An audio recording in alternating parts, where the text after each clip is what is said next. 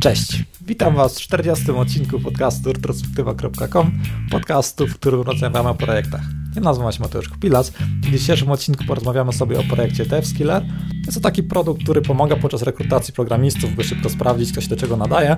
Projekt był finansowany całkowicie z własnych środków i aktualnie przynosi siedmiocyfrowe przychody, więc jak najbardziej udany projekt i myślę, że tutaj można się bardzo dużo nauczyć. Dzisiaj porozmawiałem sobie e, z Jakubem Kubryńskim. Podzielił się on swoim doświadczeniem, czyli tą stroną biznesową, techniczną, marketingiem i tą całą otoczką, która pozwala, e, pozwala przemienić projekt w produkt, który się sprawdza na rynku. Zapraszam.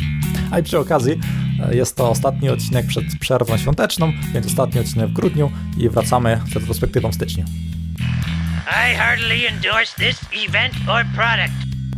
Jeżeli podcasty Wam się podobają i chcielibyście wesprzeć retrospektywę, to zapraszam pod retrospektywa.com ukośnik wsparcie. Tam możecie zobaczyć, możecie to zrobić. Na przykład przez zakup mojej gry karcianej IT Startup Gra Karciana. Jest to takie uproszczone Magic the Gathering, w którym zagrywamy programistów, którzy budują projekt i zagrywamy dział HR, który podkrada programistów. Sprzedało się już ponad 2000 egzemplarzy i gra w środowisku IT ma bardzo pozytywne opinie. Cześć Kuba, witam Cię w retrospektywie. E, cześć, cześć, też, też witam. E, przedstaw się proszę słuchaczom, kim jesteś, czym się zajmujesz. E, e, Kuba Kubryński, mam na imię. Jestem tak naprawdę w tej chwili ciężko to pewnie jakoś łatwo, łatwo opisać. Byłem programistą, może tak powiem. W tej chwili jestem programistą, który prowadzi swoją własną firmę produktową. Mm, firmę prowadzę od blisko 6 lat. Programistą jestem zawodowo od 14 lat niezawodowo, e, czyli z pasji znacznie, e, znacznie dłużej. E, no i gdzieś tam w tej swojej ścieżce przyszedłem całą jakby drogę od programisty przez projektanta, architekta, menadżera, potem szefa developmentu, a później właśnie do, do, do przedsiębiorcy, jak to się ładnie nazywa. No i tak naprawdę chyba tyle. Jeszcze dodatkowo poza tym, że, że prowadzę firmę trochę szkole, czyli dzielę się tą wiedzą taką swoją techniczną, architektoniczną, gdzieś tam z ludźmi w różnych ciekawych firmach. No i w zasadzie chyba tyle. No, to, to całkiem, całkiem sporo. I jeden z tych projektów, który, który stworzyłeś, ci całkiem dobrze wypalił, z tego co widziałem. Udało się, tak. tak. I o tym projekcie będziemy rozmawiać. Jest to e, projekt DevSkiller. Gdybyś tak przedstawił słuchaczom, e, o co tutaj chodzi. E, no właśnie, więc może zacznę od takiej bardzo krótkiej historii, jak to się w ogóle zaczęło. Ja w 2012 roku tak naprawdę budowałem gdzieś tam zespoły E, PayU i, i, i grupy Allegro w Warszawie. E, I e, jakby zainteresowanie grupą Allegro z racji jakby brandu było bardzo duże. E, liczba CV, które do nas wpływała, jakby w ogóle prze, przechodziła najśmielsze oczekiwania. E, no i był problem trochę, żeby, żeby to opędzić. My w pewnym momencie jakby e, z Piotrkiem Orłowskim, z którym jakby te, te, te biura rozkręcaliśmy, mieliśmy po, po kilkadziesiąt nawet rozmów tygodniowo, co było generalnie nie, nie, nie do, że tak powiem, przerobienia, a siedzenie codziennie od 8 do 20 i, i rekrutowanie ludzi jakby nie było to, co chcieliśmy robić. Zaczęliśmy szukać tak naprawdę jakichś sposobów, jak tą rekrutację poukładać lepiej. E, wprowadziliśmy jakieś krótkie rozmowy, takie weryfikacyjne, 10 minut, parę pytań wiedzieliśmy, czy z kimś chcemy się spotykać, czy nie. Natomiast w pewnym momencie okazało się, że już nawet samo to prowadzenie rozmów jest trochę jakby wyczerpujące. Narzędzia online'owe, które e, pozwalały to robić, robiły to na bazie takiej wiedzy akademickiej. E, byliśmy w stanie sprawdzić, czy ktoś potrafi odwrócić tablicy znaków, posortować drzewo binarne, co jak wiem jest podstawą w ogóle w pracy programisty. Codziennie odwracamy drzewa binarne, jest głównie tym, co się zajmujemy. E, no więc oczywiście takie, taka weryfikacja jakby nie, nie, nie dawała nam żadnej odpowiedzi na to, czy ten człowiek się nadaje do pracy u nas w firmie. I wtedy pojawił się tak naprawdę pomysł, jak, jak to można zrobić lepiej. Wtedy zaczęliśmy E, to już gdzieś październik 2012 e, roku. E, zaczęliśmy pracować nad, nad produktem z moim kolegą z poprzedniej, z poprzedniej firmy, z Markiem Kałużnym. No i zaczęliśmy tak taki standardowy projekt po godzinach. Ten projekt po godzinach nam trochę zajął. E, okazało się, że jakby e, kwestia zapewnienia e, security w tym, co robimy, czyli pozwalamy kandydatom kompilować kod w swoim środowisku, e, no to jest trochę głupia rzecz, tak na pierwszy rzut oka, więc wysandboxowanie tego, zapewnienie temu security jakby trochę nas przerosło. Dołączył do nas Mariusz Smykuła jako trzeci deweloper. No, no, i tak jakby udało nam się wprowadzić produkt do takiej fazy fazy, fazy beta. Gdzieś tam w 2015 roku pierwsi klienci zaczęli to testować. Idea tak naprawdę produktu jest prosta. Przed tym, jak zaprosimy kogoś na rozmowę rekrutacyjną, wysyłamy mu test. Ten test jest całkowicie automatyczny. Kandydat wykonuje zadanie. Później ty jako osoba, która tego człowieka chce rekrutować, dostajesz konkretny feedback z systemu, że ten kandydat rozwiązał test na 70%, zajął mu to tyle i tyle.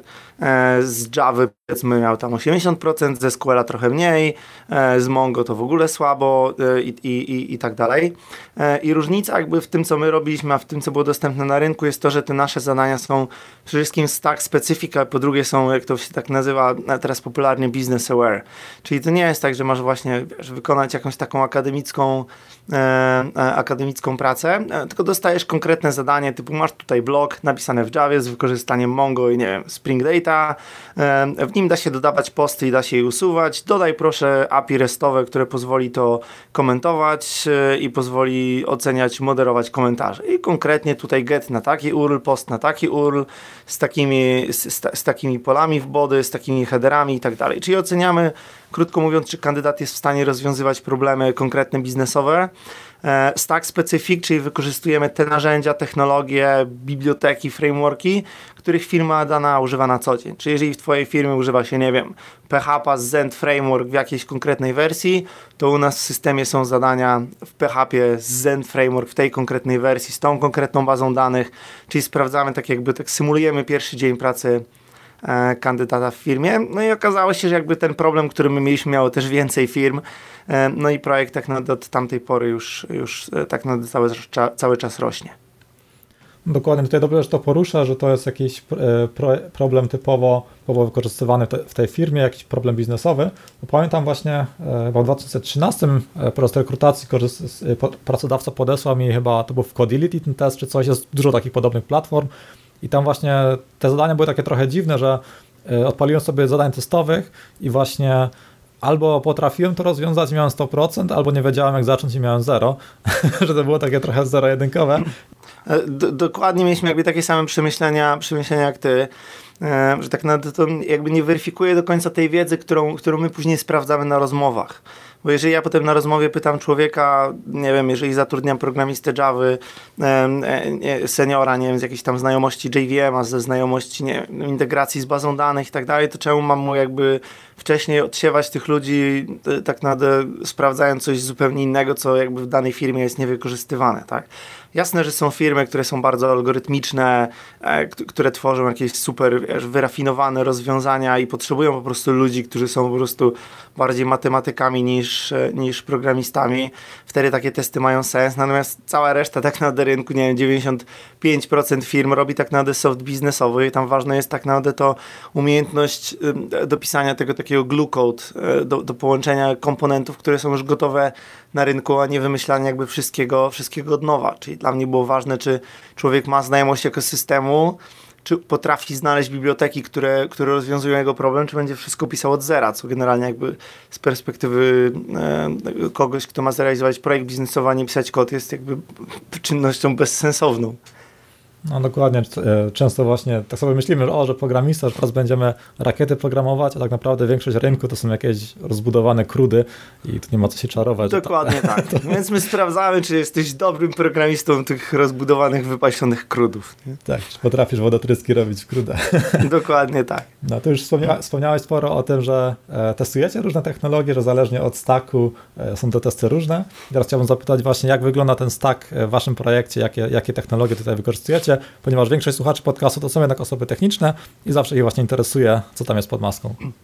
No my z racji tego, że tak naprawdę gdzieś tam wywodzimy się ze świata Javowego, to tak naprawdę y, główna część platformy stoi właśnie stoi na Javie. E, w tej chwili jest to Java 11, czyli najnowsza wersja. E, wykorzystujemy tak naprawdę framework Spring Boot e, w głównej mierze, też wersja 2.0, w tej chwili migrujemy się do 2.1. Wykorzystujemy Spring Clouda z racji tego, że tak naprawdę mamy środowisko rozproszone, bardzo autonomiczne, czyli inaczej nazywane mikroserwisami, więc wykorzystujemy tak naprawdę to, co, co daje Spring Cloud do, do, do koordynacji tego tego w klastrze do zapewnienia failoveru, jakichś tam fallbacków, ponawiania komunikacji, service discovery i tak dalej. I to jest tak naprawdę główna, główna część, część platformy.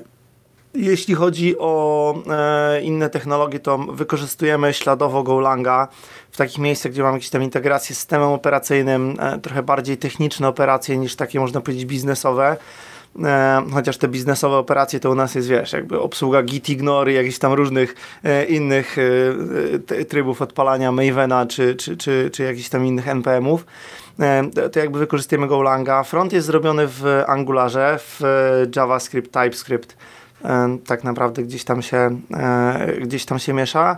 E, infrastrukturalnie w tej chwili, w tej chwili wykorzystujemy e, clouda Microsoftowego, czyli Azure na poziomie maszyn wirtualnych z racji tego, że Java w końcu zaczęła jakby właściwie działać E, działać w kontenerach, nie trzeba tam robić jakichś, jakichś dzikich haków, żeby, żeby obsłużyć jakieś tam e, limity zasobów nakładane przez na przykład Kubernetesa, e, to w tej chwili właśnie jakby jesteśmy na etapie migracji całego projektu do Kubernetesa. Odpaliliśmy w tym tygodniu, świeża rzecz, we wtorek tak naprawdę skończyliśmy POC, odpaliliśmy całego stage'a działającego i tak naprawdę teraz na przestrzeni dwóch miesięcy chcemy zmigrować się E, produkcyjnie, jakby po wykonaniu całych chaos testów, gdzie, gdzie potwierdzimy, że to działa, ubijanie jakichś poszczególnych nóg, jakieś awarie, tak naprawdę jesteśmy na to odporni, e, no to wtedy jakby zmigrujemy się na, na środowisko produkcyjne. E, z ciekawych rzeczy, tak naprawdę odkąd jesteśmy w Azurze, czyli ponad dwa lata, nie mieliśmy ani jednej awarii. Nie było ani razu tak, że system był niedostępny dla klientów z wyłączeniem jakichś tam kilku godzin planowanych jakichś przerw. E, no i to byśmy chcieli utrzymać. Tak naprawdę e, klienci trochę do tego przyzwyczaili i teraz jak coś tam zwalnia na platformie, to zaraz e, coś dziwnego się dzieje. Nie? Więc jakby chcemy utrzymać tak naprawdę wysoką jakość, to na tym tak naprawdę budujemy gdzieś tam, gdzieś tam nasze zaufanie czy zaufanie klientów do platformy. Jakby wejście w nową technologię jest dość proste, natomiast wygrzanie tej technologii do tego, żeby jak coś się dzieje produkcyjnie, żebyśmy byli w stanie szybko zareagować, szybko jakby naprawić błędy, E, no to jest jakby drugie dno nie, tej technologii. E, I to chyba tak naprawdę tyle, jeśli chodzi o stos technologiczny, tak jeśli chodzi o platformę. E, jeśli chodzi o inne technologie, to tak naprawdę DevSkiller wspiera wszystkie praktycznie technologie popularne, które są, czyli my budujemy i projekty Javowe, i PHPowe, i .NETowe, i, i cały stok, stos tak naprawdę Node.jsa, aplikacji mobilnych, Golanga, Rubiego, Pythona i tak dalej, więc tak naprawdę gdzieś tam mamy spore doświadczenie też E, i sporą integrację wszystkich technologii tak naprawdę, tych jakichś tam różnych typów projektów, które wspieramy, jest teraz pewnie ze 20 e, tak naprawdę każdy musimy jakoś tam obsługiwać, e, przy każdym musieliśmy się trochę nagimnastykować, żeby to działało szybciej niż, niż, niż mogłoby działać normalnie, czyli różnych poziomów cache'owania, jakichś tam zależności, tak, takich częściowych wyników buildów, które potem można używać do tego, żeby to działało szybko, no to też jakby mamy E, e, mamy sporo, co też nam pokazuje tak naprawdę, które technologie się, e, że tak powiem, w miarę fajnie działają, a które to są jakby takie przedpotopowa historia i w ogóle non-stop jakieś, jakieś problemy. No ale to jakby tam już pewnie temat w ogóle na, na, na, na, na, na osobną jakby, na, na osobny odcinek. Jasne, ileż można o tych technologiach. Właśnie jeszcze, jeszcze ostatnio słuchacz chciał podpytać, nie, nie rozmawiałem często o takich rzeczach, ale właśnie na przykład e, interesują mnie takie, takie rzeczy, jak na przykład z jakiego IDE korzystacie, czy jakie tam macie właśnie takie narzędzia, nie typowo stack technologiczny, tylko takie narzędzia typowo, które macie zainstalowane, którymi wspieracie codzienną pracę. Mógłbyś tutaj może coś ciekawego wymienić? E, tak, my tych narzędzi jakby mamy, mamy sporo. W ogóle sa, samo wejście w mikroserwisy, jakby ten stos narzędziowy strasznie, strasznie puchnie. E, jeśli chodzi o, o IDE, to wszyscy wykorzystujemy e, tak na IntelliJ'a, e, czyli produkt JetBrainsa, najlepsze w tej chwili IDE, czyli można programować bez użycia myszy, więc jakby to IDE jest takim IDE, który na przykład dla mnie jest przeźroczysty. Ja się w ogóle nie zastanawiam, co muszę zrobić tak naprawdę w tym IDE, gdzie muszę kliknąć, tylko tak naprawdę pamięć mięśniowa działa. Ja używam tego IDE od 2009 roku czy już tak naprawdę blisko 9 lat, już po prostu się z nim mocno zżyłem, e, więc to jest coś, czego używamy. E, wszyscy tak naprawdę używamy, programujemy na, na, na, na Linuxie z racji tego, żeby jakby to środowisko docelowe było też zbieżne z tym, co mamy, co mamy lokalnie. Plus mamy bardzo dużo takich rzeczy supportowych, które wykorzystujemy, czyli do logowania używamy tak na stosu Logstasha, z Kibaną używamy Prometeusza do zbierania metryk, grafany do prezentacji tych metryk, używamy New Relica do analizy wydajności systemu takiej stałej, czyli tak monitorowanie wydajności, monitorowanie jakichś tam wąskich gardłem, jakichś tam, nie nadmiernych wyjątków, które lecą tam, gdzie, tam, gdzie nie powinny, jakichś wolnych zapytań na bazie danych. E, więc to jest to. Służyłam jeszcze jakichś takich narzędzi typu Pingdom do, do też jakby monitorowania e, dodatkowo jakichś tam uptime'ów takich bardziej, e, bardziej biznesowych, czyli czy wszystkie jakby jakieś tam podstawowe procesy w systemie działają, działają tak jak powinny. No i to jest tak no, główny, główny stos. Do budowania używamy Mavena. Jest bardzo stabilnym, Javowym wygrzanym systemem budowania i używamy Jenkinsa z Job DSL-em. Cały system tak naprawdę jest zautomatyzowany. E, używamy Ansible'a do, do konfiguracji e, systemów operacyjnych, używamy Terraforma do prowizjonowania, prowizjonowania clouda, konfigurowania tego wszystkiego i tak dalej. Także to też jest jakieś tam fajne po naszej stronie, że faktycznie cały system jest, jest zautomatyzowany, jest bardzo bezobsługowy. możemy się tak naprawdę skupić bardziej na developmencie nowych feature'ów niż gdzieś tam na stałym, że tak powiem, wiesz, po, podtrzymywaniu systemu przy życie, restartowaniu maszyn, czyszczeniu dysków e, i tak. Czyli, czyli nie macie takiej osoby, która na przykład, nie wiem, zawsze ma dyżur, że ona teraz pilnuje, że na przykład w nocy zadzwoni jakiś alarm, że coś nie działa, że zazwyczaj nie ma takiej potrzeby? E, czy takie osoby mamy jakby, e, czyli tak naprawdę gdzieś tam każdy, każdy kto, kto jest u nas po tej części technologicznej, czyli każdy developer, DevOps i, i tak dalej ma, ma dyżury, natomiast te dyżury jakby w nocy nas budzą bardzo rzadko w tej chwili. E, e, I, i, I to z reguły się pojawia tak naprawdę w momencie, kiedy jest jakieś spowolnienie, e, spowolnienie platformy, które w dużej mierze wynika z jakiegoś tam głośnego sąsiedztwa w cloudzie, gdzie widzimy, że nagle jakiś jeden node jakby zaczyna działać wolniej. W tej chwili jeszcze jakby nie, nie, nie potrafimy automatycznie dealokować, alokować maszyn. Natomiast po przejściu na Kubernetesa się też jakby trochę zmieni. Natomiast u nas ten dyżur tak naprawdę supportowy głównie ogranicza się do jakiegoś wsparcia klientów, jeżeli pojawiają się jakieś E, konkretne problemy z jakimś jednym kandydatem, z jakimś zadaniem, które próbują wrzucić, to im nie działa, e, więc u nas jakby też e, każdy programista zapewnia taki support trochę można powiedzieć biznesowy, co też jest fajne, bo jakby po pierwsze widzisz, że ktoś tego, co robisz używa, po drugie też jakby E, jest większa motywacja do tego, żeby trzymać wyższą jakość e, tego e, softu, który się pisze. No bo wiadomo, że jak coś zwalisz, to potem ktoś będzie do ciebie dzwonił na przykład w nocy.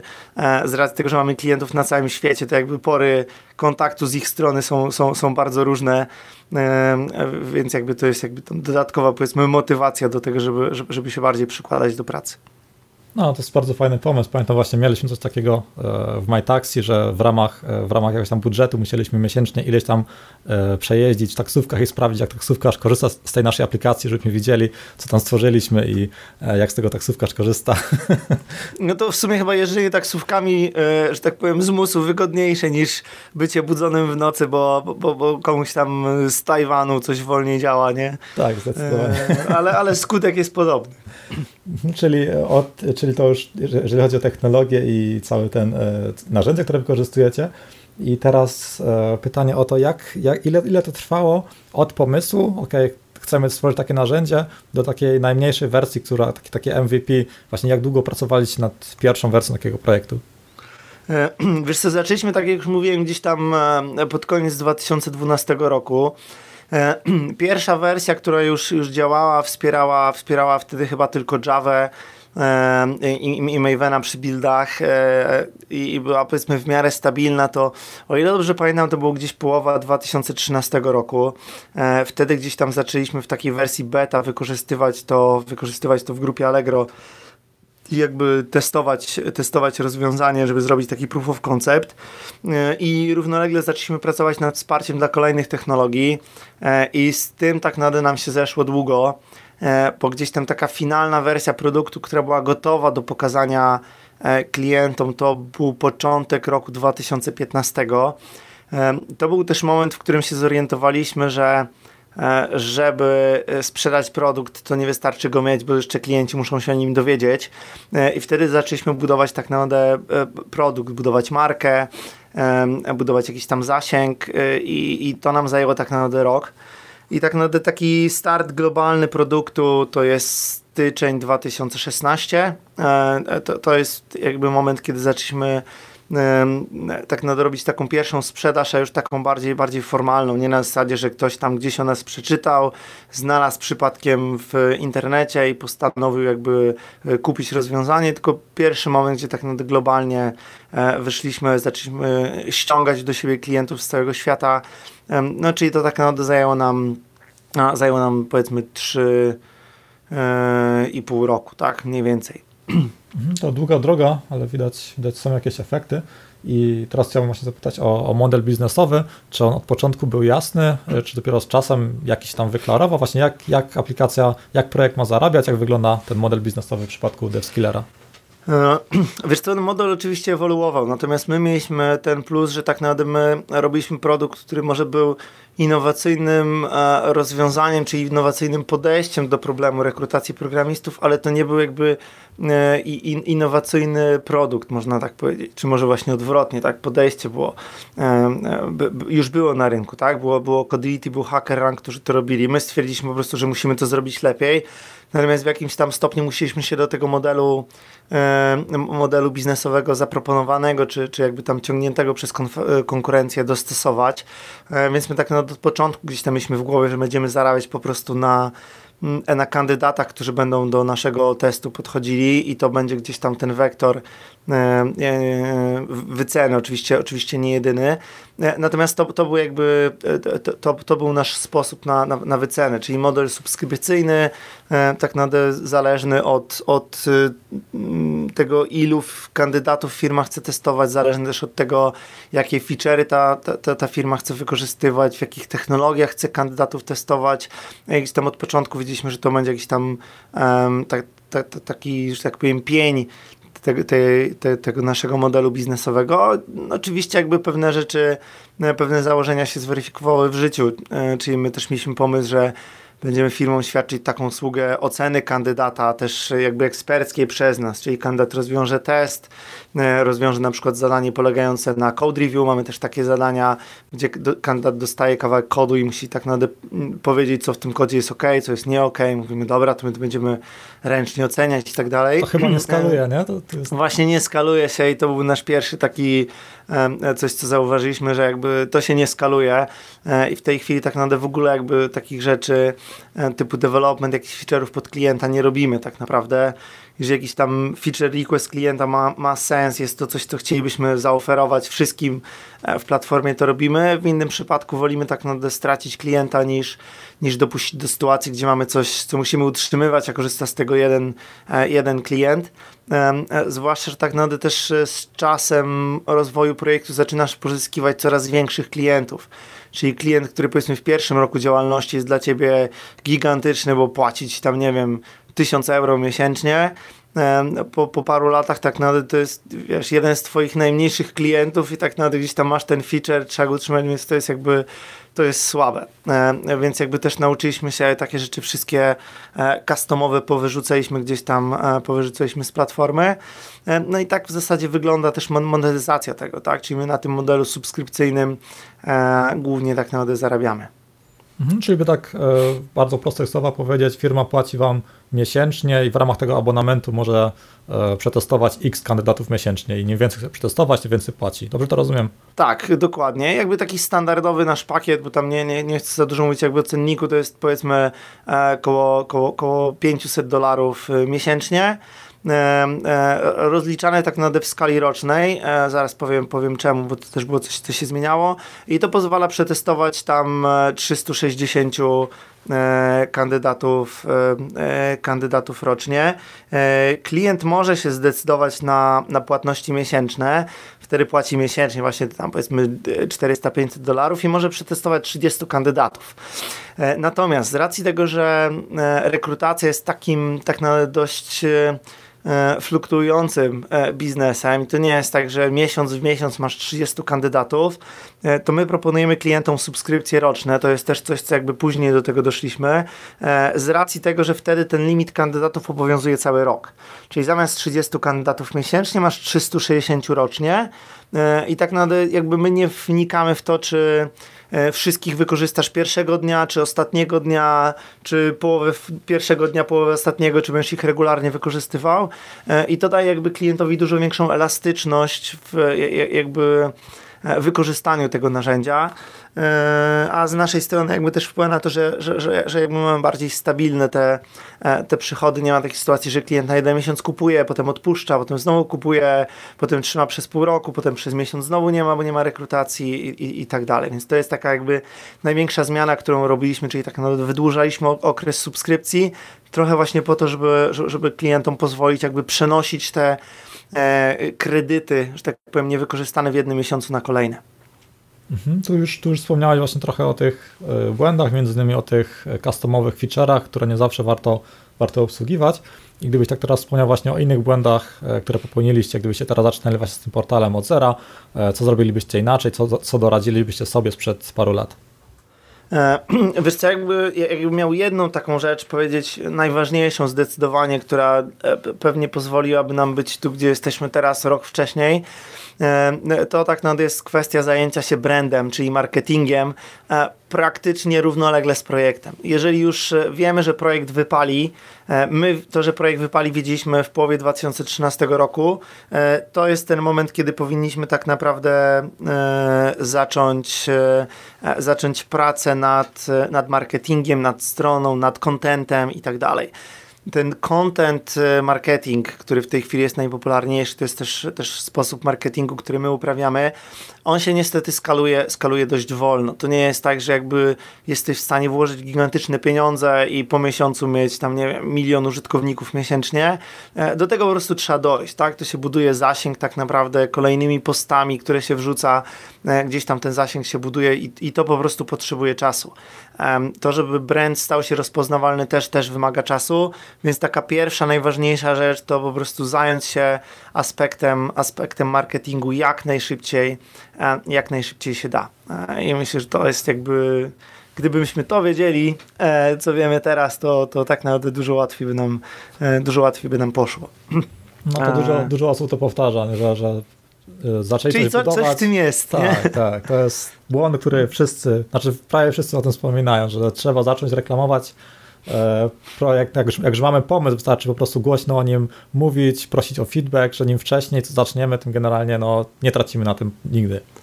Mm, e, wiesz co, właśnie e, dokładnie tak. Co ciekawe, my nawet zaczęliśmy jakby zbierać ten feedback wcześniej, czyli e, jakby rozpoczynając projekt chodziliśmy e, po, po, firmach, między innymi dość dużo czasu jakby z racji tego, że tam pracowałem, jakby wypracowaliśmy z grupą Allegro, ale też z firmą 7N, tak naprawdę dość dużo pracowaliśmy, tam dużo feedbacku dostaliśmy między innymi od Pawła Zdziecha, który tak naprawdę jest takim jednym, jednym tak naprawdę z najlepszych rekruterów technicznych w Polsce.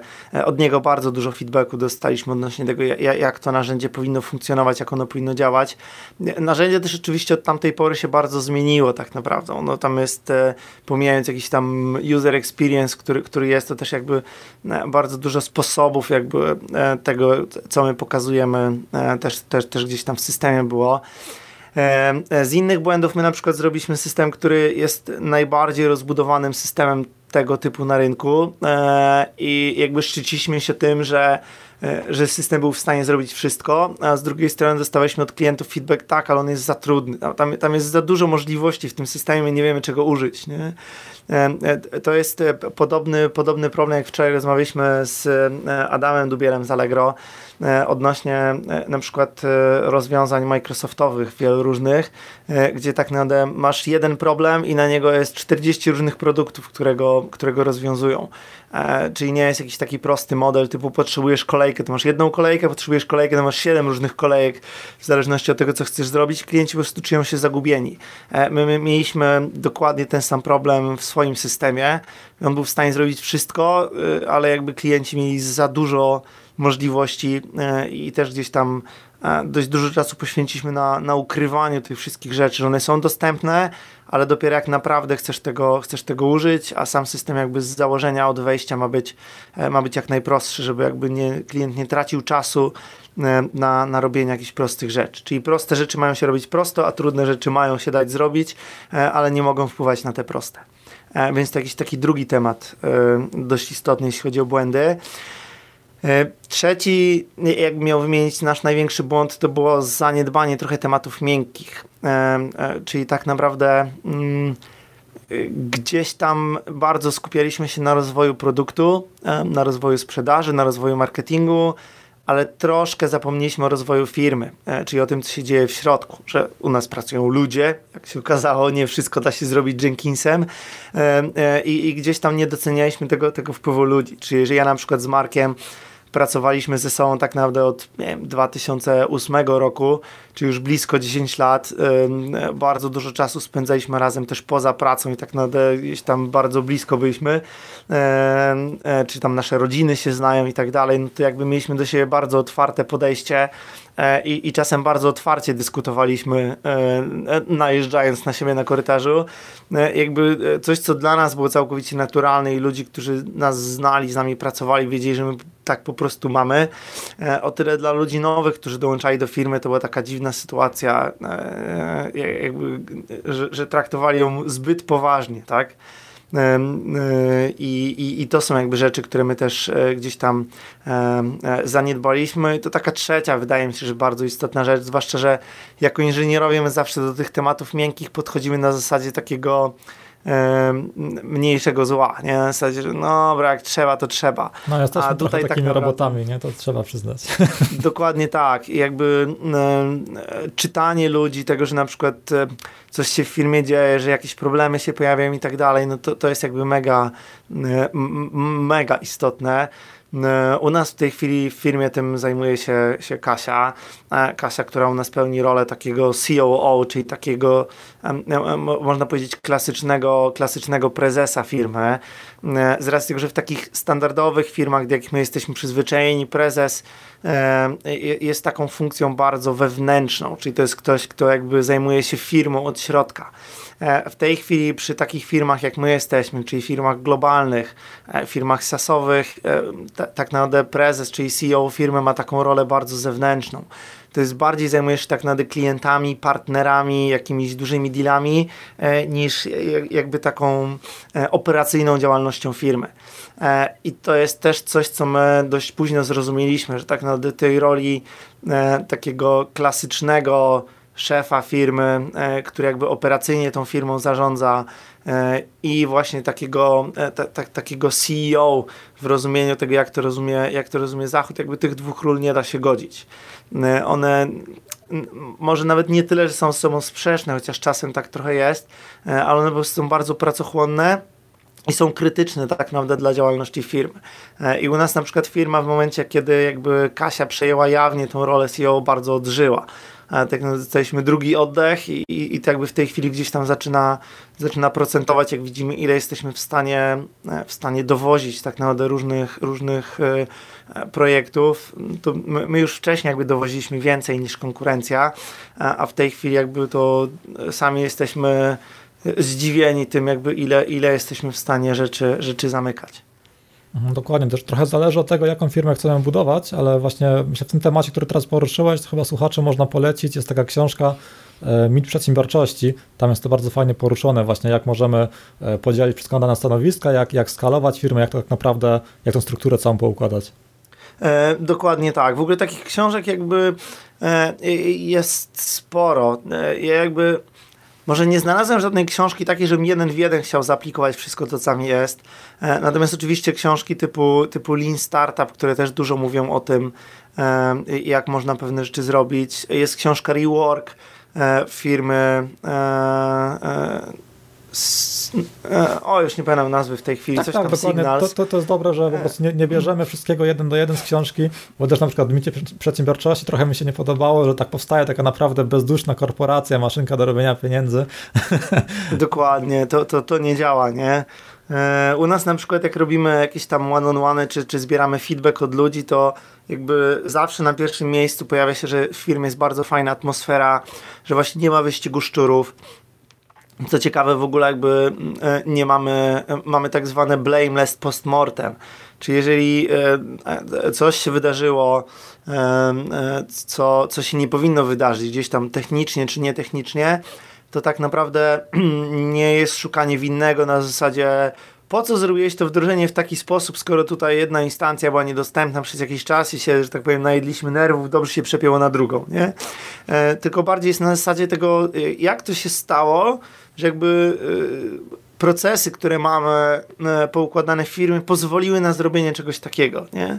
E, e, prosty przykład jest taki, że jakiś czas temu nam się gdzieś tam rozjechał cache na, na, na, produkcji, no i gdzieś tam musieliśmy go szybko, szybko opróżnić, żeby nie było żadnych problemów. Co się okazało? Okazało się, że zmieniliśmy tak na pakiet klasy, przynieśmy jakąś klasę do innego pakietu i, i gdzieś tam tak naprawdę dwie instancje ze sobą e, nie były w stanie się dogadać. Z racji tego, że na produkcji stosujemy tak zwany Zero Downtime Deployment, czyli tak na deployment, który jest niewidoczny dla użytkownika, gdzie idziemy tak na rolling update instancja po instancji. E, na środowisku stage'owym tego nie robiliśmy, z racji tego, że jakby to wydłuża czas wdrożenia na produkcję. My pracujemy w takim modelu save to fail, gdzie jakby wiemy, że nie jesteśmy w stanie przetestować każdej najmniejszej funkcji systemu, która działa na produkcji, e, więc mamy takie założenie, że e, jakby wiemy, że błąd się może zdarzyć każdemu, natomiast u nas konsekwencje tego błędu mają być minimalne, czyli tak naprawdę od wykrycia błędu czy zgłoszenia błędu przez klienta do momentu, kiedy poprawka wylądowała na produkcji musi minąć mniej niż 30 minut. E, a dążymy tak naprawdę gdzieś tam do, do, do, do 20 minut, nie? E, I na przykład z tego powodu na stage'u nie, nie stosowaliśmy rolling update'ów, stopowaliśmy wszystko na raz. No i właśnie okazało się, że, że, że, taki błąd nie wyszedł. E, to się pojawiło dwa razy jakiś taki problem, no i teraz już mamy rolling update na stage'u. On jest trochę mniej jakby rygorystyczny niż na produkcji, ale jakby odzwierciedla to samo. I to się dało zrobić właśnie w dużej mierze dlatego, że, że, że, że te postmortem, które mamy, są właśnie takie bez szukania winnego. E, to jest trochę tak jak działa powiedzmy mm, Komisja Badania Wypadków Lotniczych, że oni tak nie wskazują winnego wypadku, tylko zastanawiają się, jak to się stało, że ten gość na przykład się rozbił, nie? No, bo tam nie zwrócił uwagi na to. No dobrze, ale czemu on nie zwrócił uwagi na to? Może tak na system szkolenia jest niewłaściwie dobrany i w systemie szkolenia nie zwraca się uwagi na to. No to teraz zaczniemy zwracać na to uwagę, nie? Czyli tak naprawdę te, te, te, te analizy jakby incydentów, e, awarii i tak dalej, gdzieś tam pozwalają na, na, na ulepszanie tak naprawdę systemu, na zapobieganie im w przyszłości e, i, i tak naprawdę gdzieś tam e, hermetyzację tego procesu. I, I na przykład my nie mieliśmy, tak jak mówiłem, przez dwa lata takiej awarii widocznej e, dla klienta niedostępności systemu. E, natomiast oczywiście jakby e, system rozproszony czy mikroserwisy mają działać tak, że nawet jak coś się dzieje pod spodem złego, to użytkownik ma tego nie zobaczyć, więc to jakby nie, nie, znaczy, że my tych awarii nie mieliśmy, tak? One są niewidoczne dla klienta, tak jakby w na pierwszy rzut oka, ale to na przykład wpływa na to, że jak kandydat normalnie nam się oceniał w ciągu minuty, no to teraz nam się oceniał po 15 minutach, bo był jakiś problem właśnie jakimś tam cashem odpowiedzi i tak dalej. Nie? E, I tutaj dużo nam właśnie to takie miękkie podejście blameless e, też wnosi do firmy. Myślę, że właśnie to, o czym mówisz, to często potem ludzie odróżniają właśnie firmę, w której się fajnie pracuje, od takiej, w której jest taka toksyczna atmosfera, że właśnie nie szuka się winnego, tylko szuka się rozwiązania danego problemu i poprawia się sam proces, który który pozwala na to, by te ludzkie błędy, które zawsze będą powstawały, to po prostu to słudzenie samych siebie, że nigdy nie będzie ludzkiego e, błędu. Zawsze każdy jest zmęczony, każdy czasami błędy popełnia, że należy proces tak właśnie ułożyć, by te błędy były, no, by była taka jakaś poduszka, na którą można spaść, a, a nie właśnie tutaj e, wskazywać palcem, o, że ty to zrobiłeś, tylko no, to niczemu tak naprawdę nie służy. Mhm, dokładnie. Z tymi błędami to w ogóle, tak jak mówisz, się nie da wyeliminować. Ja pamiętam taką sytuację, e, jak kiedyś, jak jeszcze rozkręcaliśmy firmę, tak naprawdę, żeby e, żeby gdzieś tam ten projekt sfinansować, e, w momencie, kiedy już wiedzieliśmy, że on wypali, założyliśmy firmę konsultingową i zaczęliśmy tak naprawdę pracować dla klientów, Robiliśmy im consulting, jakiś development po to, żeby tak naprawdę gdzieś tam być w stanie zarobić na, na rozwój tego produktu. Tu między innymi współpracowaliśmy z Kubą Nabrdalikiem, który wtedy rozkręcał e, polski tak naprawdę oddział, e, oddział for finance. I tam właśnie pamiętam był taki ciekawy błąd, e, gdzie w piątek okazało się, że jakieś tam testy na stage'u nie przechodzą, aplikacja się nie buduje, nie bardzo wiedzieliśmy o co chodzi, zostawiliśmy temat do poniedziałku, w poniedziałek wszystko działa. To było takie trochę dziwne, ale okej, okay, przyszliśmy na tym do porządku dziennego i ten sam problem pojawił się dwa miesiące później. E, I, I to było takie zastanowienie, o co chodzi. I potem zaczęliśmy szukać błędu tak na dev testach. Wszystko wyglądało ok. E, nie byliśmy w stanie tego błędu odtworzyć. I później dopiero ktoś wpadł na pomysł, żeby poprzestawiać sobie datę w, w, w, komputerze na tą, kiedy ten błąd wystąpił i faktycznie błąd się dało odtworzyć. I to było takie, jak to możliwe, że build działa w określone dni. Co się okazało, tam była taka sytuacja, że podpisywaliśmy umowę z klientem na miesiąc e, i potem była opcja, żeby tą umowę przedłużyć o kolejny miesiąc. No więc jakbyś napisał test. No, klient zaczyna w momencie e, A, czyli dzisiaj, e, przedłużamy mu o miesiąc i tak naprawdę sprawdzamy, czy data w przyszłości to jest data od, od A do za dwa miesiące, nie? Oczywisty test. No i teraz okazało się, że jeżeli to jest na przykład powiedzmy 31 marca, to 31 marca plus miesiąc to jest no, zależy jaki miesiąc, czy to jest luty. No czy... właśnie, więc jeżeli potem mamy tak naprawdę kwiecień, e, no to mamy 30 kwietnia. A 30 kwietnia plus miesiąc to jest 30 maja. A 31 marca plus dwa miesiące to jest 31 maja i z tego wynika jakiś tam e, problem, nad którym tak naprawdę debagowaniem poświęciliśmy bardzo dużo czasu, więc jakby no, nikt nie przewidział tego, że 1 plus 1 nie zawsze jest równe 2, nie? Tak jak to było w tym przypadku, więc tak jak mówisz, ten błąd się pojawi zawsze i jakby całkowicie nie da wyeliminować, jest ludzką rzeczą, że coś takiego się popełni. Ciężko mieć do kogoś pretensje, że nie przewidział, że 1 plus 1 nie zawsze jest równy 2, tak? Tak. Mhm. To chyba tyle, jeżeli chodzi o błędy. Mm, teraz właśnie e, chciałbym przejść do marketingu. Tam właśnie mówiłeś, że jeden z takich błędów to było właśnie, że ten marketing nie był, nie był od początku taki, jak powinien być. I właśnie chciałbym teraz dopytać o to, z czym dużo właśnie słuchaczy ma problemy, gdy rozwijają jakiś projekt, e, ogarniają stronę techniczną, ale teraz jak, e, jak sprawić, by ludzie słyszeli o naszym projekcie, by chcieli nasz produkt kupić, z niego korzystać. E, jak wygląda u Was marketing i co się najlepiej u Was sprawdza? No właśnie, więc u nas tak naprawdę marketing e, w dużej mierze jakby nasza strategia w ogóle sprzedażowa opiera się na sprzedaży inboundowej. E, inboundowej, czyli tak na, na ruchu przychodzącym. Czyli my tak naprawdę nie e, nękamy klientów jakimiś telefonami na zasadzie, że dzwonię do firmy, czy mogę porozmawiać z dyrektorem IT wciskam ten produkt, tylko tak naprawdę rozmawiamy z klientami, którzy sami do nas przyjdą. E, no i teraz jak klient ma do Ciebie przyjść? No musi jakoś o Tobie dowiedzieć. Więc to, co my robimy, uprawiamy tak zwany content marketing, e, czyli w dużej mierze to jest po prostu e, bardziej content niż marketing. Czyli po prostu dostarczamy sporo treści, wartościowej treści, publikujemy w internecie. Napisaliśmy jakąś książkę firmową o procesach rekrutacji w IT. Mamy, mamy kurs dla, dla rekruterów technicznych, który pozwala im jakby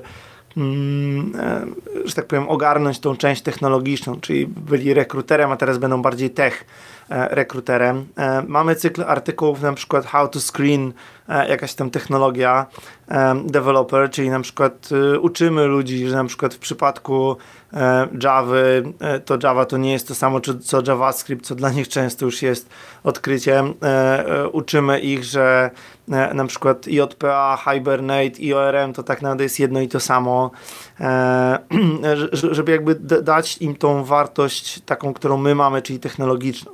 E, I tak naprawdę pisanie właśnie o produkcie, pisanie o rzeczach, które są związane jakby z tym, z, z, tym, co robisz, co robi twój produkt, czyli wszystkim, co jest dookoła, ma jakby bardzo dużą, bardzo dużą wartość dla ludzi i tak naprawdę to pokazuje, że że wiesz, co robisz, tak? że jesteś e, firmą czy, czy produktem godnym zaufania. E, I u nas ten content marketing działa tak naprawdę, e, działa tak naprawdę bardzo, bardzo fajnie. U nas jakby ten, ten content marketing pozwala na to, że tak naprawdę firmy, które rejestrują triale w DevSkillerze, to, to, to są tak naprawdę czterocyfrowe liczby miesiąc w miesiąc, nie? Czyli my tak naprawdę jesteśmy w stanie ściągać parę tysięcy firm miesięcznie E, do, do, do, do systemu właśnie tak naprawdę tym, tym marketingiem, który, który gdzieś tam tworzymy i tym kontentem, który, który tworzymy, więc tak naprawdę to jest w tej chwili, w tej chwili podstawa. E, dość dużo tak naprawdę robi marketing w social mediach, czyli to, co da się zrobić, nie wiem, na Facebooku, na Twitterze, to też są fajne jakby strumienie, natomiast u nas tym głównym nośnikiem marketingu jest tak nasz blog, E, i, i jakieś tam e-booki, książki różnego rodzaju, które, które, które promujemy. No i właśnie efekty są takie, że mamy czterocyfrowe liczby rejestracji kont w systemie miesiąc w miesiąc. Dokładnie, warto też na przykład zjawić się u kogoś w podcaście i porozmawiać o swoim. To oczywiście też pomaga. U nas jakby też, też ciekawą rzeczą jest taką, że my tak naprawdę budując firmę od razu produkowaliśmy, czy tworzyliśmy produkt globalny. E, I e, my, my jakby nie jesteśmy firmą, która na przykład ma, nie wiem, 90% udziału w rynku to jest Polska, a 10% to gdzieś tam jest jakieś tam raczkowanie na zachodzie. E, u nas jest odwrotnie. U nas Polska to jest około, nie wiem, 4% rynku i 4% naszych przychodów, a tak naprawdę 90 kilka procent to jest tak naprawdę reszta świata, czyli mamy, nie wiem, po, połowę przychodów mamy, mamy z Ameryki Północnej, czyli Stany Zjednoczone i Kanada. Dużą część mamy, mamy z Europy Zachodniej, czyli e, Wielka Brytania, Francja, e, Hiszpania, Portugalia, e, Skandynawia i tak dalej. Więc u nas jakby no, notabene w Polsce jesteśmy bardzo mało znaną firmą. Okazuje się, że na zachodzie Devskier jest dużo bardziej rozpoznawalny niż w Polsce. E, to jest coś, co z jednej strony my trochę zaniedbaliśmy, z drugiej strony też zaniedbaliśmy to świadomie e, z racji tego, że jakby po zachodnich czy po amerykańskich stawkach łatwiej sprzedaje się produkt w Ameryce e, niż, niż w Polsce. Są firmy globalne, które gdzieś tam na Polskę mają inny cennik niż, niż na niż na, na Stany czy, czy na Europę Zachodnią. My jakby tego nie robiliśmy z racji tego, że jakby no, E, e, taki model też jest, też jest taki chyba nie do, końca, nie do końca uczciwy, na zasadzie jak masz więcej, to daj więcej. E, produkt ma swoją wartość, my wiemy jaka jest wartość tego produktu i jakby okazuje się, że mamy klientów, nie wiem, z, z Rumunii, z Węgier, z Iranu, czy, czy, czy z jakichś innych dziwnych, dziwnych, dziwnych krajów typu Peru, którzy są w stanie za ten produkt zapłacić jakby rynkową cenę, no bo widzą w nim, widzą tak naprawdę wartość, którą on dostarcza. Dokładnie, tym bardziej, że tam jest jeszcze cała ta obsługa klienta i tak dalej, że dlaczego dany kraj ma mieć to w innej cenie. Dokładnie tak, zwłaszcza, że tak jak mówiliśmy, tak, no, czy, czy jakby, nie wiem, mnie Microsoft mniej policzy za clouda, bo korzystają z tego clouda klienci, nie wiem, z Rumunii czy z Polski. No nie, ja tak naprawdę mam jedną rynkową stawkę. E, ludziom tak naprawdę płacimy też tyle samo, niezależnie od tego, czy, czy dzwonią do kogoś w Polsce, czy dzwonią do kogoś, do kogoś, nie wiem, w Stanach, no to jakby to, to, to wszystko jest tak samo, tak? Development feature'a dla klienta w Polsce kosztuje tyle samo, co development feature'u dla klienta w Stanach, więc jakby różnicowanie tej ceny jest dla mnie takie trochę dziwne, tak?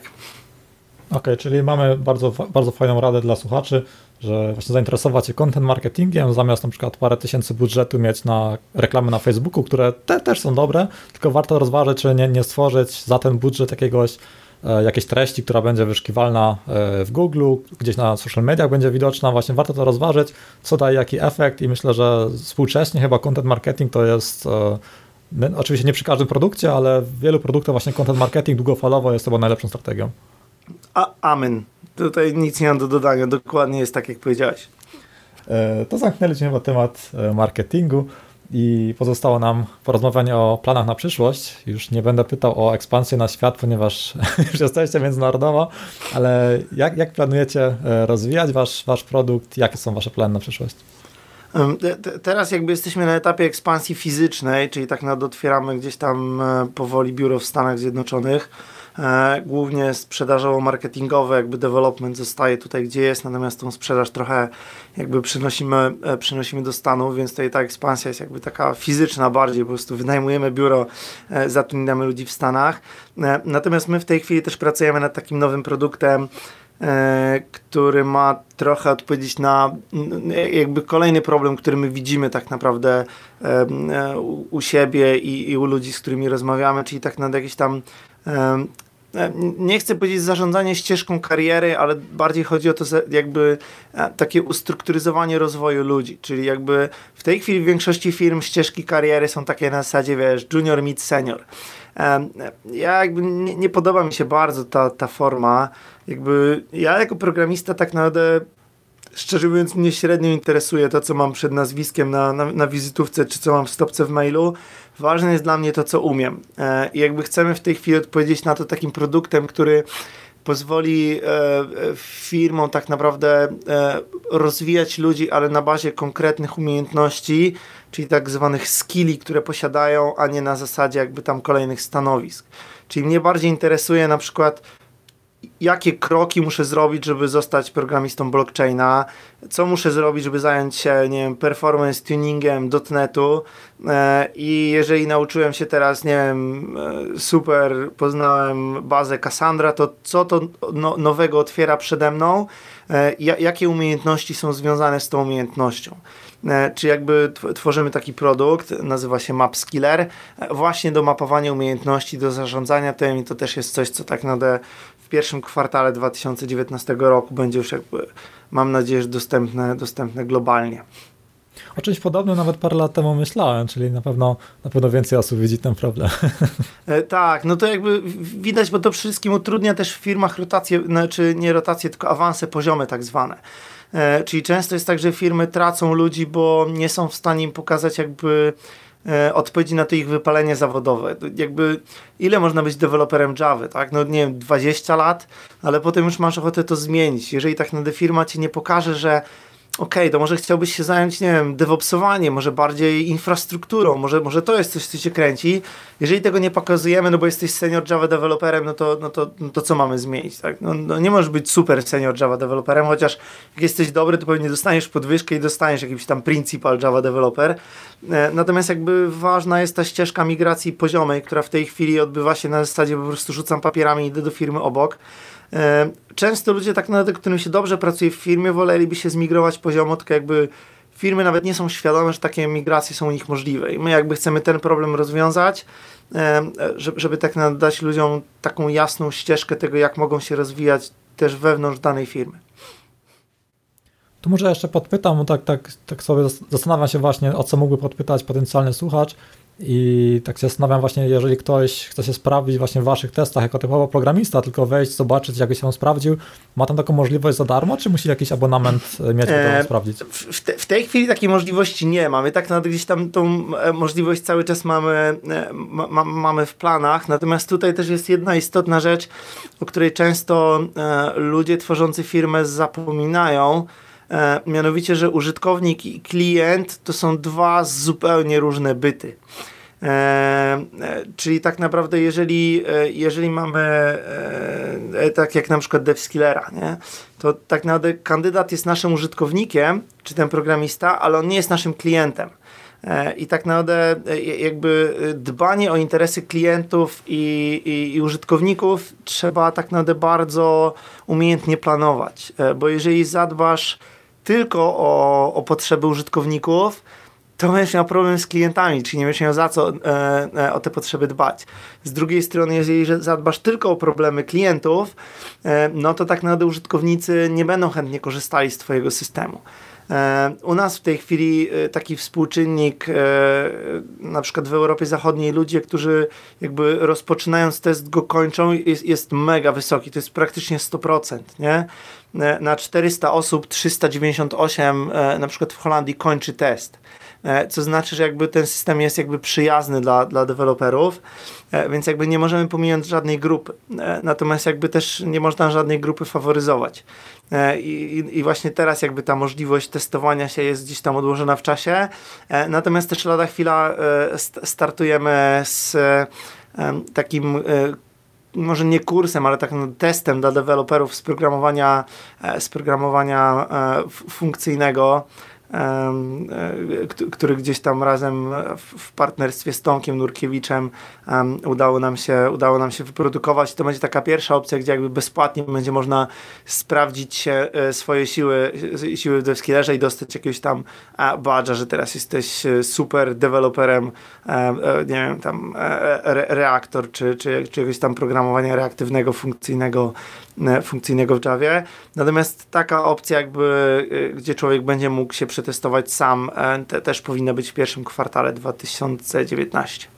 Mhm. To taka słuszna uwaga, że w pierwszej kolejności jednak trzeba patrzeć na to, co, jaka funkcjonalność e, sprawi, że będą pieniądze w firmie, a dopiero później właśnie te inne elementy e, poprawiać, które nie do końca biznesowo są aż tak uzasadnione.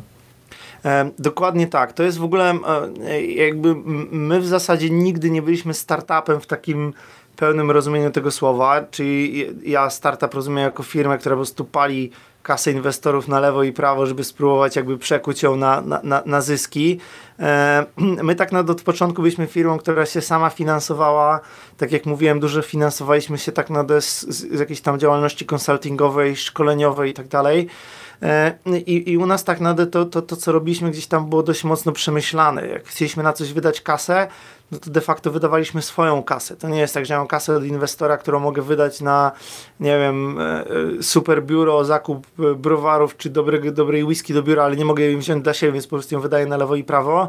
My mieliśmy kasę, którą wiesz, ja mogłem wziąć i, i, i nie wiem, iść z dziećmi na zakupy, albo mogłem ją wydać na coś, na development jakiegoś feature'a, na jakieś konsultacje zewnętrzne i tak dalej. Więc my bardzo zdrowo podchodziliśmy do tego i tak jak rozmawiamy z różnego rodzaju jakimiś takimi, e, no już tymi najpoważniejszymi e, funduszami inwestycyjnymi, e, czyli firmami, które inwestowały, nie wiem, w Facebooka, w Dropboxa, w Spotify'a, czyli tak jakby top światowy, to już tak naprawdę większość firm które mm, gdzieś tam odnoszą sukces, są właśnie firmy z podobnym mindsetem.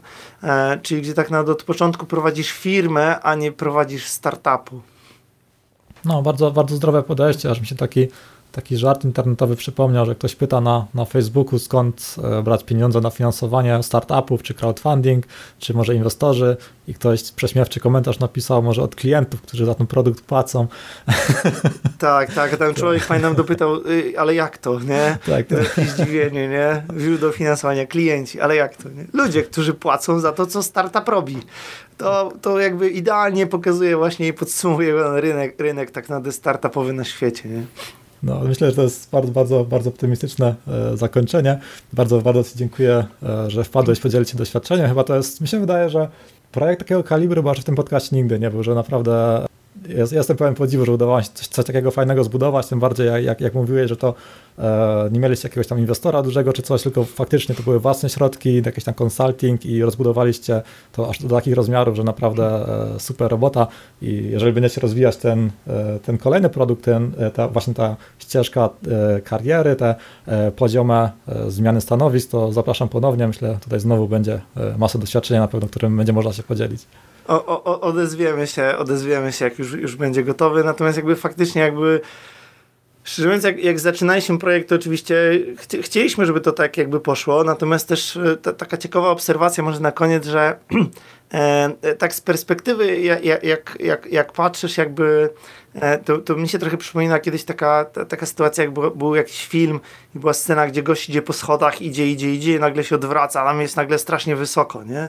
E, I u nas tak naprawdę gdzieś tam do, dojście z poziomu takiego, wiesz, gdzie właśnie ciułaliśmy gdzieś tam kasy na, na finansowaniu, tak naprawdę, tak naprawdę liczą się w milionach E, w milionach złotych już, e, no, no to generalnie jakby tak y, bardzo w ogóle tego nie zauważyliśmy. Nie? Z naszej perspektywy to jest cały czas ta sama firma, e, tylko jakby po prostu przelewy na większe kwoty i, i więcej robimy. Natomiast jakby sama zmiana jakby jest, jest niewidoczna, co też właśnie tak jak mówiłem jest E, było naszym jakimś tam błędem popełnionym z tym jakby zaniedbaniem tych miękkich tematów, no bo dla nas to cały czas była ta sama firma e, i dopiero człowiek, z którym, z którym współpracujemy z inżynierii personalnej z Wrocławia nam uświadomił, że tak to już jest duża firma tak naprawdę i jakby nie można traktować jako takiego, wiesz, hobbystycznego projektu, gdzie po prostu pracują znajomi i wszyscy się dobrze znają i tak dalej. Nie? Czyli od, od małej firmy garażowej do, do poważnego przedsięwzięcia. Dokładnie tak, w niezauważalny sposób. Okej, okay, zawsze, zawsze, zawsze, mam problem, jak zakończyć podcast. E, to myślę, że możemy po prostu podziękować słuchaczom za to, że wytrwali z nami, e, z nami do końca. Ja Tobie też bardzo dziękuję. Obiecuję się odezwać, jak, jak, jak będziemy, że tak powiem, na etapie po wdrożeniu kolejnego produktu i będziemy mieć feedback o kolejnych błędach, które popełniliśmy, a nie powinniśmy. Jasne, to bardzo dziękuję za podzielenie się doświadczeniem. Myślę, że na pewno mas, masę słuchaczy tu skorzysta z tego. Dzięki i, i, i, i na razie. I to już wszystko w dzisiejszym odcinku. Bardzo Wam dziękuję za słuchanie. Wszystkie linki związane z odcinkiem znajdziecie pod retrospektywa.com 40, tak 40 odcinek podcastu. W podcaście słyszymy się znowu po przerwie świątecznej, czyli w styczniu. E, prawdopodobnie wrócę tam moje plany na, na przyszły rok. E, podsumowanie roku może wrzucę jeszcze wcześniej jako vloga, czy jako wpis na vlogu. Mm, Zawsze lubię pisać takie podsumowania, by sobie podsumować rok i tak jakby głośno myśleć, pisząc czy gadając o tym, jakoś mi to pomaga. Jeżeli słuchacie tego odcinka w okresie świątecznym albo przed świętami, to życzę Wam wesołych świąt. Jeżeli słuchacie tego pół roku później, nie wiem, 1 czerwca, to wszystkiego najlepszego z Dnia Dziecka. Przypominam, że można wesprzeć podcast wchodząc na perspektywa.com kośnik wsparcie. Są tam wypisane proste sposoby, jak nawet bez, bez wydawania kasy e, można wesprzeć podcast. Jeszcze raz dziękuję Wam za słuchanie. Cześć.